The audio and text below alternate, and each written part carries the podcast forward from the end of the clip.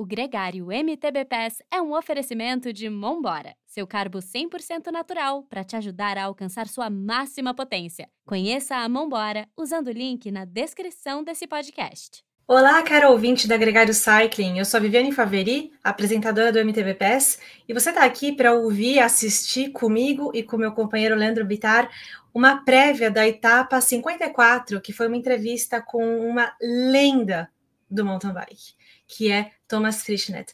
Leandro, entra aí, vamos conversar sobre esse assunto, sobre esse cara incrível, que agora eu posso confessar, eu sou fã e eu tive que me segurar muito nessa, nessa gravação com ele para manter um tom sério, profissional, tudo bonitinho. Acho que eu entreguei, o que, que você acha? Ó, eu já editei o programa, já ouvi em primeira mão, né? A gente publica ele nessa quarta-feira. E eu tenho certeza que sim, Vivi. Mais uma vez, foi uma grande exibição sua, o Thomas Frischneck foi um, grande, um grande personagem, um grande companheiro de você contigo nessa conversa. Lembrando que ela é conjugada, né, com a entrevista com o Nino que a gente fez, com o Nino Schurter, que a gente fez é, e publicou semanas anteriores, uh, ambos, né, da mesma equipe. O Thomas é o mentor dele na equipe suíça, né? E ambos também uma conexão que a Scott ajudou a gente a fazer, a Scott Brasil. Então, são, são, são leituras diferentes, né? Com o Nino, a gente teve aquela coisa do, do, do momento, né? Do cara que está no auge hoje, do cara que está, né? O super campeão. E com Thomas a gente conversou com a história, né? É, é, um cara que está dos anos 80 até. Ele até fala disso na entrevista, né? Que ele, ele deixou de ser profissional, mas ele nunca deixou de ser ciclista, né? Uma das coisas, primeiras coisas que ele falou que me encantou nessa conversa e, lembrando que ele é um cara de 53 anos, né, Vivi? É, vamos trazer um pouco da bio de quem é o Thomas Fischner, porque eu acho que é muito importante para entender a grandeza é, desse personagem que a gente trouxe essa semana aqui na, na Gregário MTB Pass. Sim, ele, para falar dessa questão de longevidade, de onde ele veio, para você ter ideia, estou buscando aqui na minha, nas minhas notas, mas eu, te, eu lembro bem que foi em 88 o primeiro título dele em ciclocross. Quer dizer, Legal. eu tinha dois anos, se você. 88, não, já tinha sete, né? É. Mas estava ali, eh, com, com, certeza, né? É, é, mal, mal tinha tirado as rodinhas ainda ali, estava tava andando de velotrol. Porque... Então, pois é, e aí, imagina, o cara, é, a primeira vitória dele numa Copa do Mundo em Monsantani foi em 19, não, 2000, não, peraí, peraí, peraí, oh, 92. 92. 92. Então, quer dizer, a gente teve essa entrevista com ele aqui em Monsantan em 2023. 21 anos depois. 21 anos depois. Quer dizer, é muita história, muita coisa para contar, é muita experiência dentro do esporte. Mas e a gente acaba sabendo, os mais novos como eu, você, a gente acaba sabendo um pouco do, do que é agora, do Nino, por é. exemplo. É. Só que quando você conversa com uma galera mais das antigas, e aí eu falo dos meus amigos paulistanos que foi, foram quem me, as pessoas que me introduziram no mountain bike, então quando eu converso com Daniel Pert, Pedrito, toda essa galera, Eric Aze, é a pessoa que começou mesmo lá atrás, eles têm a referência do Thomas é, como o ídolo. Então, igual o Nino é para a gente agora, o Thomas é para eles. É. Porque era o Thomas que ganhava tudo, ou então estava sempre no pódio, e aí, já trazendo uma coisa bem do fim da entrevista, que o principal concorrente dele era o Bart Branchings, e ele sempre estava ali em segundo lugar, o Bart sempre conseguindo bastante é, se sobressair. E será que a gente já, já vai para esse assunto, Leandro? Vai, gente... vai sim, porque ele é tá. vice-campeão olímpico, né? É. é. Então, assim, ele foi campeão no ciclocross, é uma parte que ele conversa na entrevista, e para quem está assistindo o ciclocross nesse momento da temporada, é interessante. E, e, ele, como europeu, tinha um caminho ali, ciclocross estrada para seguir. O, o, pai dele queria que ele corresse o Tour de France, né? Queria que ele fosse para a estrada, mas ele decidiu ir para os Estados Unidos. Ele decidiu ir para um lugar onde ninguém ia naquela época. É, convidado, a gente pode até contar isso, né? Convidado pelo Rich, né? O Tom Rich, para uhum. correr mountain bike. Ele foi, meio que para conhecer um outro mundo, para viver. É, foi tipo intercâmbio dele, tipo igual a gente faz intercâmbio. É, ele falou: foi minha oportunidade de conhecer um lugar novo, fui na aventura é. e um, eu esqueci a palavra que eu queria falar, mas Desculpa, continua aí. Desbravou, né? É. E, e, ali, junto com o Branches, o, o Tinker Juarez, uma galera da, da né, de Overend, né? Uma galera que a gente só escuta falar, né? Que, que a gente tá, já, já, já entregou o nosso CPF aqui, mas depois ele foi campeão é, de Copa do Mundo, de Mundial de XCO, depois foi campeão já no final da carreira, campeão mundial de maratona duas vezes. É, é um cara que é, tem uma, uma, longa carreira, a gente está falando de 88 até 2005, 2000 e um pouco mais que isso, né? Correndo no, no, no alto nível, né? E depois ele fez a transição para treinador, né? Desde 2003 ele trabalha com o, o Nino na equipe Swiss Power e, como você falou, é, essa prata olímpica dele é uma mágoa, né? A gente pergunta, você fez essa pergunta para ele, que é uma pergunta muito complicada de, de responder, né? Do, sobre o canadense, é Guido Visser, né? Como é que ele chama? É, é, é assim, é, eu perguntei para ele se o esporte está mais limpo hoje, porque eu ah, sei sim. dessa história por trás. E ele falou: sim, o esporte está mais limpo hoje. No mountain bike, o que tem são algumas ovelhas negras que fazem besteira e que a, a, a, meio isolados são pegos. Mas o esporte está muito mais limpo do que quando ele corria. E aí eu falei, tá, então se você tivesse a, oportunidade, ou se acontecesse ao acaso, que você cruza com Jorge Visser, que é o irmão do Guido, que é o marido da Jaque. O ah, Jorge, sim. O Jorge, ele competiu no mountain bike no mais alto nível nessa época. Ele estava junto com essa galera toda. Ele competia contra Ned, Overend, contra o Tinker, contra o John Tomac, toda essa galera na, na, na Norba, que era a série, era tipo uma Copa Internacional dos Estados Unidos, vai, porque era uma série uhum. bem importante de corridas. E eh, falei, se você cruzar com o Jorge aqui em Monsanto, porque ele vem de Quebec, o que, que vocês conversariam? Né? Meio que toquei no assunto. Perguntei, lógico, para ele se eu, se uhum. eu podia tocar no assunto. E ele abriu as portas com tudo e falou: olha, tudo que o Jorge falou naquele post de blog que ele fez durante a pandemia é verdade.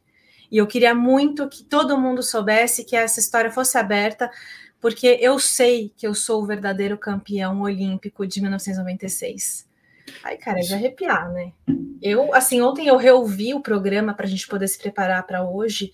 E, é. assim, só de ouvir a entrevista e a forma como ele entrou no assunto e ele falou o que ele falou, eu fiquei assim, quase sem ar, sabe? É, é, isso é importante, Vivi, e a gente não vai ouvir o Bart Branchins antes de postar esse programa, e jornalisticamente falando, seria importante, porque o Visser e o próprio Thomas é, reforçam a ideia de que o Bart Branchins estava cortando caminho, estava fazendo coisas que é, desonestas do ponto de vista da, da medicina esportiva, vamos dizer assim, e que ele não deveria, ele deveria ter sido pego. A gente lembra que naquele momento, em 96, era ali o auge da T-Mobile, antes do caso Fechina, né, ou quando existia muita, um, doping endêmico no, no, ciclismo de estrada e que possivelmente é, isso também tenha sido utilizado no mountain bike. A gente e não era pode provar o EPO, isso. né? Ninguém pegou, exato. Ninguém uhum. pegou né? Ele não foi flagrado, então ele não, não, não sei como é que. É, é, na verdade, assim, o verdadeiro campeão olímpico é aquele que o COI mantém como campeão olímpico, né? Então, assim, é uma mágoa, é uma, um remorso que ele tem e que faz sentido, né? Tanto no discurso do Visser quanto no do Thomas, é, de que é, essa dúvida paire. Mas uhum. a gente, como né, jornalista e como host desse podcast, a gente tem que deixar aqui uma aspas de que não há punição, né? Não há uhum. ali uma. Um, não foi motivo... comprovado. Exatamente. Então, assim.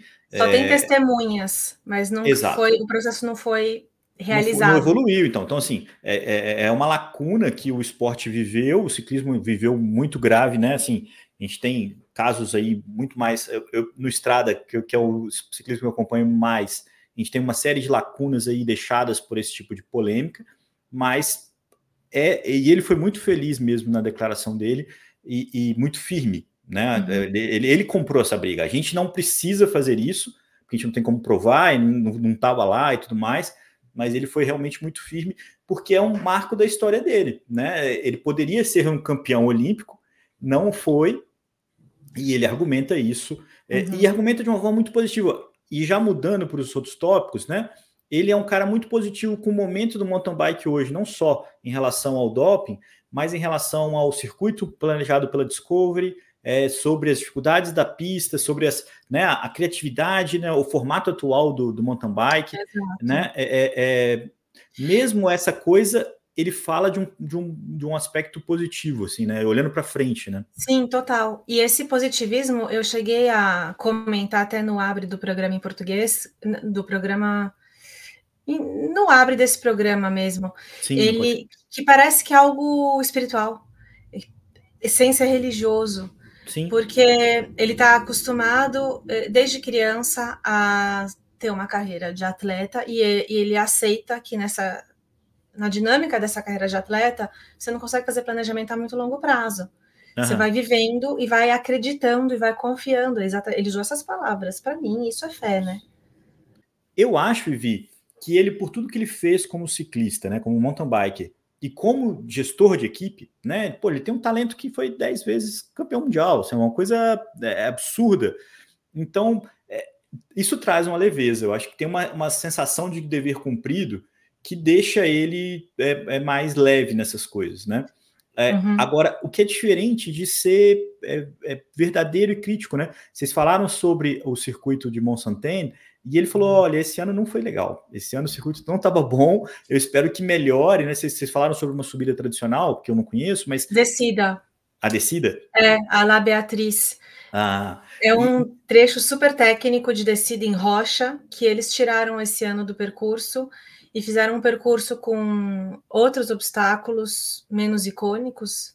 Uhum. E inclusive uma subida que ele previu que a subida ficaria impedalável se tivesse chuva, e era a previsão de chuva, e dito e feito, ficou impedalável, tiveram que empurrar na Copa do Mundo. Então, porque a gente gravou na véspera do Sim. XCO da, de 2023, e não é para contextualizar tudo.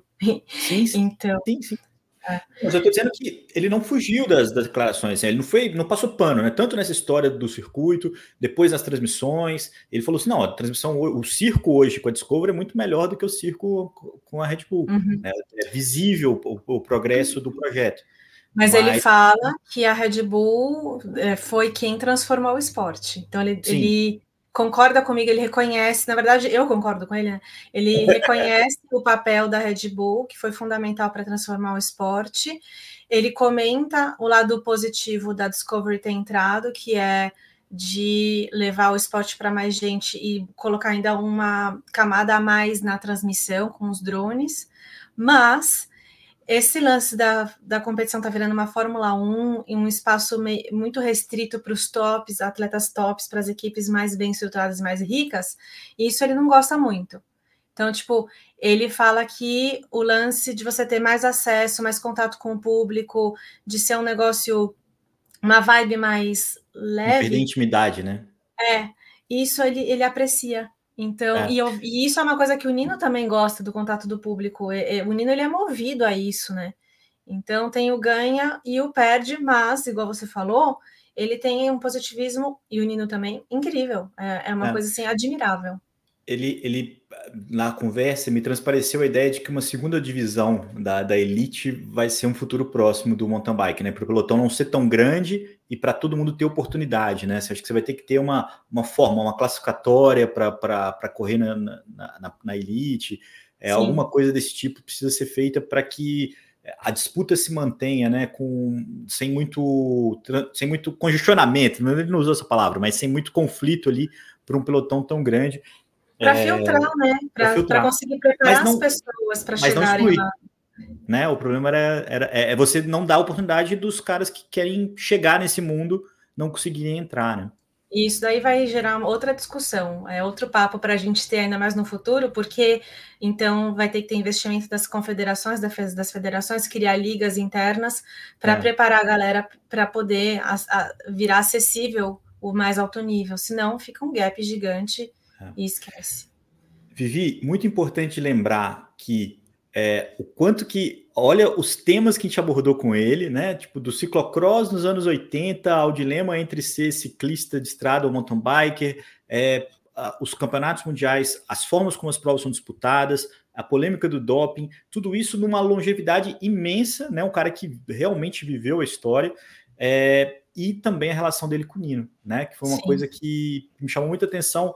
A forma como ele fala não é novidade para quem ouviu o podcast, né, do Nino, porque o Nino também expressa sobre isso, mas quando vê o mentor dele falando, cara, o Nino é um cara que está tomando café da manhã descontraído com todo mundo e daqui a uma hora ele vai disputar um título mundial, assim, acho é. que esse é o grande é, é, clique do Nino que faz ele não sentir tanto a pressão é, quando ele não tá na pista, né? Assim, isso que é um, um, eu achei bonito ele falando assim. Sim, é legal ver ele comentando a relação que é, não é só não é só uma assim, é uma relação que deu certo, mas é afinidade também, né, que eles têm e filosofia, porque o, o Nino ele entrou na equipe no segundo ano da formação Swiss Power, que era para ser uma equipe privada, um national team privado, foi uma proposta uhum. do, do, do, técnico dele, que era técnico da equipe nacional na época, e uh, o Nino entrou lá no começo né, no, na, como júnior e está lá até hoje. O Nino ele não gosta de mudar as coisas que funcionam,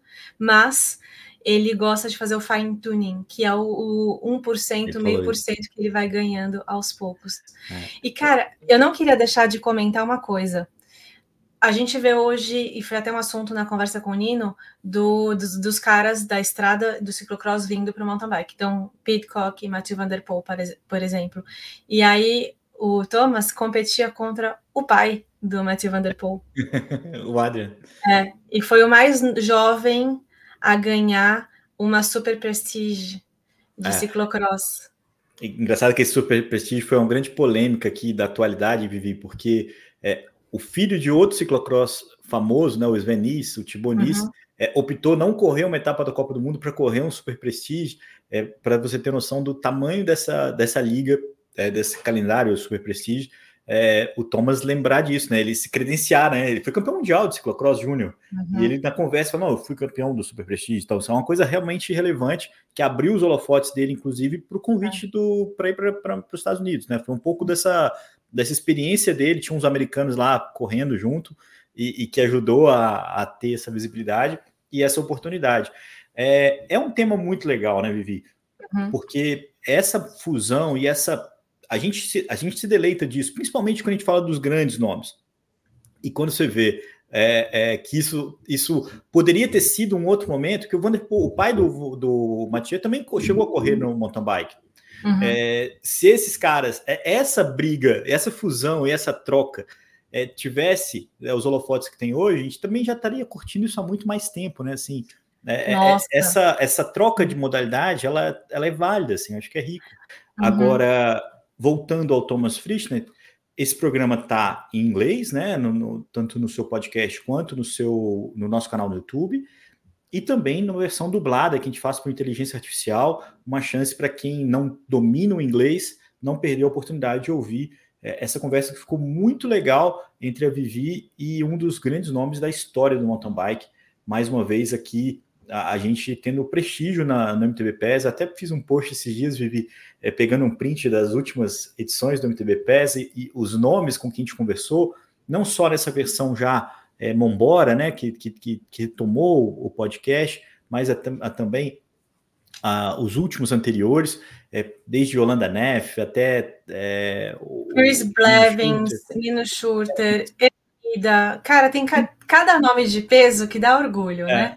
E os brasileiros todos que estiveram aqui com a gente também, é, claro. é, mais alto calibre, é, entre eles o Avancini, o José Gabriel, o Cocuzzi, o próprio Lan, que foi é, uma joia. Né? Todas as meninas da Elite, então a gente trouxe a Juju, que não está ainda na Elite, mas uma grande atleta, Raíza Golão, Ercília Najara, Karen Olímpio, é, Letícia Cândido, então, ainda é. tem algumas que eu quero convidar, mas. Não, claro que é, tem, tem uma Sempre lista. vai ter, e, cara. E voltar, né? Também tem as coisas mudam, mas é, é, um orgulho.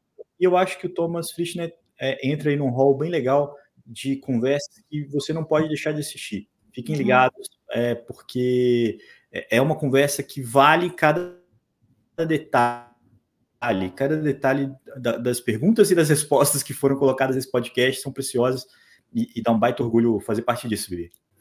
Obrigada, Leandro. Obrigada por tudo isso. Obrigada, ouvinte, por acompanhar a gente até aqui. Aguardo um retorno de vocês. Me contem o que, vocês acharam ah. desse papo, desse debrief, que a gente, dessa introdução, que já está com quase 30 minutos, e também do programa com o Thomas. Me contem o que, que, que, faltou perguntar, o que, que vocês gostaram que eu perguntei, quais foram os pontos mais legais. E ele já, já deu abertura aí para voltar, quem sabe, um dia, se a gente fazer uma uma parte 2. Senti, ah, senti isso. É, é, porque eu encontrei com ele pessoalmente depois, ele foi muito querido comigo. Então foi, foi um ótimo sinal que ele gostou da conversa. Gente, Mano, obrigada. Como? Obrigada, Leandro. E até eu, a próxima. Eu que agradeço. Até a próxima.